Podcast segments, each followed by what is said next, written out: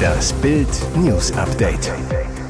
Es ist Donnerstag, der 15. Dezember und das sind die Bild Topmeldungen.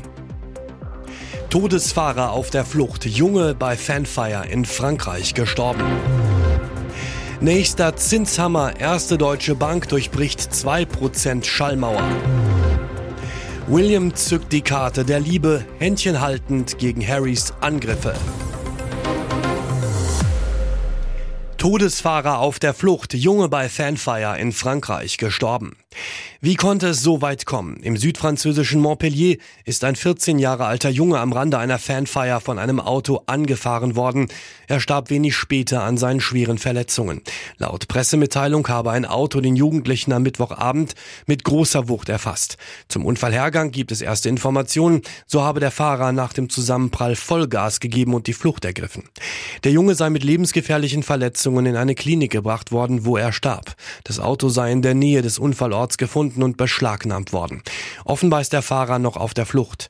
Noch gibt es keine behördlichen Informationen, weshalb der 14-Jährige auf diese Art sterben musste. Französische Medien berufen sich auf Videos im Internet, die den Moment des Unfalls zeigen sollen. Darauf ist zu sehen, wie mehrere Menschen auf stehende Autos zulaufen.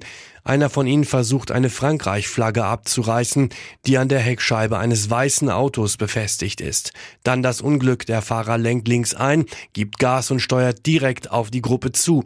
Der Wagen kreuzt die Straße, touchiert dabei mehrere Menschen. Nächster Zinshammer. Erste Deutsche Bank durchbricht 2% Schallmauer. Ein verfrühtes Weihnachtsgeschenk für alle Zinssparer. Wie Bild erfuhr, kommt der nächste Zinsknaller von der bundesweit agierenden Direktbank ING. Nachdem die Bank ihre Zinsen im Oktober auf 1,0 Prozent angehoben hatte, erhalten Neukunden ab sofort 2,0 Prozent beim Tagesgeld, genannt Extrakonto, vier Monate garantiert und für Anlagen bis 50.000 Euro. Aber für Beträge darüber und nach den vier Monaten greift der Bestandskundenzins von aktuell 0,30 Prozent. Auch andere Banken dürften nachziehen. Die Consorsbank bietet aktuell 1,65 Prozent pro Jahr für Neukunden, sechs Monate garantiert. Danach greift der Bestandskundenzins, der wie bei der ING bei 0,30 Prozent pro Jahr liegt. Die DKB ruft sowohl für Neu- als auch Bestandskunden seit 1. Dezember 0,40 Prozent auf.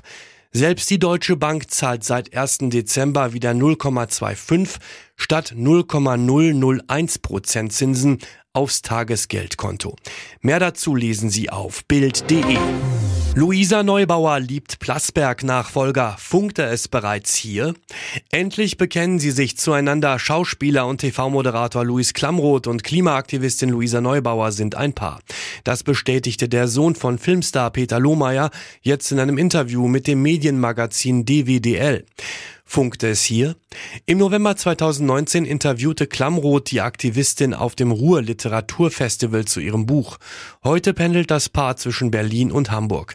Klamroths Lebensmittelpunkt ist Hamburg, Neubauers ist Berlin, ihre Mutter und ihre Oma leben allerdings in der Hansestadt. Da Klamroth nun von Frank Plasberg hart aber fair übernimmt, muss er zum Dreh oft nach Köln. Als Moderator dieses Formats ist es wichtig, dass Klamroth unabhängig und objektiv ist.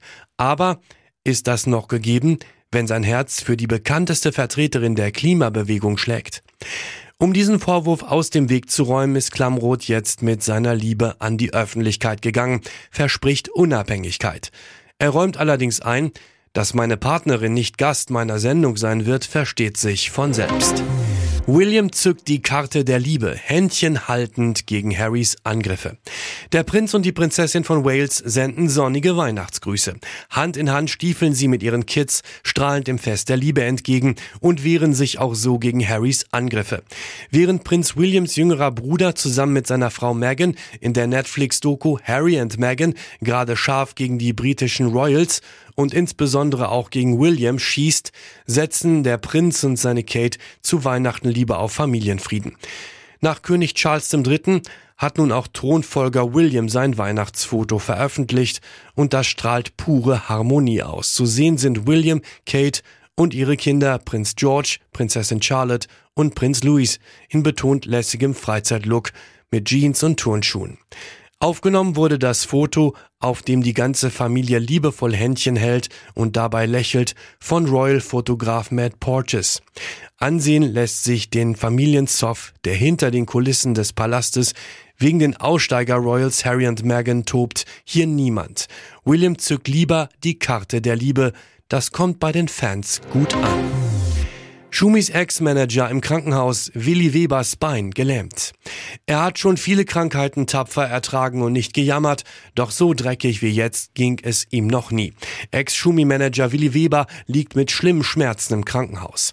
Verzweifelt sagt er, ich kann nicht mehr aufstehen, auch nicht sitzen, mein rechtes Bein ist gelähmt. Angefangen hat es vor über einer Woche.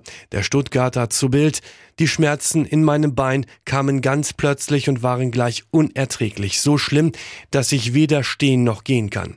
Sogar nachts wurde er geplagt. Erst ging er in eine Klinik nach Baden-Baden, doch geholfen hat diese Kur nicht. Der Ex-Schumi-Manager entsetzlich diese Qualen. Als würde jemand ständig mit dem Messer zustechen. Ich habe gebetet, dass es endlich mal aufhört, wenigstens für eine Stunde. Am Dienstag hielt er es daheim nicht mehr aus. Weber ging ins Stuttgarter Marienhospital in die Neurologie des renommierten Professors Dr. Alfred Lindner. Weber, ich bekam gegen dieses furchtbare Stechen gleich eine Infusion mit Opiaten. Am Mittwoch folgten viele Untersuchungen, zum Beispiel im MRT. Die Aufnahmen könnten Aufschluss über die Ursache seines Leidens geben. Und jetzt weitere wichtige Meldungen des Tages vom Bild Newsdesk. Willkommen im Ruhestand. Das ZDF zieht Bela Reti den Stecker, schickt die TV-Legende in Reporterrente. Vorm Halbfinale Marokko gegen Frankreich, dem letzten von fast 400 Live-Spielen, wünscht sich Bela Reti fünf bis sechs Tore und dass das Spiel nach 90 Minuten vorbei ist, damit wir noch eine ordentliche Tasse Pfefferminztee bekommen. Zumindest letzteres hat geklappt. Bela Reti jongliert auch beim Abschied mit den Worten wie Messi mit dem Ball. Reti spricht sechs Sprachen und die des Fußballs. Nach dem Abpfiff ergreift Co-Kommentator Sandro Wagner noch einmal das Wort.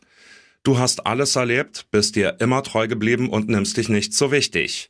Von dir und deiner Generation können wir Jüngeren viel lernen. Danke Vorbild, danke Legende, lieber Bela. Später schaltet ZDF-Moderator Jochen Breyer aus dem Studio noch einmal zu Reti nach Katar, zeigt einen Best-of-Bela-Film aus 40 Jahren. Retis Reaktion, Grandios, mir fehlen die Worte. Großes Hin und Her um die Freilassung von Boris Becker aus dem Knast. Am Dienstagmorgen meldete RTL auf seiner Internetseite, dass er im Lauf des Tages nach siebeneinhalb Monaten Knast vorzeitig abgeschoben wird. Fakt ist, Becker war wegen Insolvenzstraftaten zu zweieinhalb Jahren verurteilt worden und kann ab sofort aus Großbritannien abgeschoben werden. Und tatsächlich, vorgestern stand am Flughafen Farnborough ein Privatjet bereit, um 14 Uhr hob der Flieger ab und flog nach München. Bild erreichte Beckers Mutter Elvira. Ich weiß nicht, ob mein Sohn frei ist. Becker an Bord? Nein. Nach Bildinformationen ist er nach wie vor im Gefängnis. Im Lauf des Tages änderte RTL dann seinen Bericht, schrieb nur noch, dass Becker frei kommen könnte. Damit war das Abschiebechaos dann perfekt. Große Geheimhaltungsstufe bei Becker, aber warum? Sein Team verhandelt mit einem Münchner TV-Sender über ein Exklusivinterview, Honorar halbe bis eine Million Euro. Steven Gärtchen soll es führen, drehte bereits vor dem Huntercomb-Knast, in dem Becker sitzt.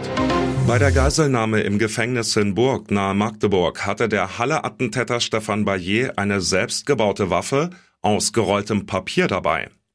Anstaltsleiterin Ulrike Hagemann beschrieb am Mittwochabend im Rechtsausschuss des Sachsen-Anhaltinischen Landtags die Apparatur. Ein zusammengerolltes A4-Blatt, zusammengehalten mit Lebensmitteln-Aufklebern, stabilisiert wurde es mit einem Bleistift.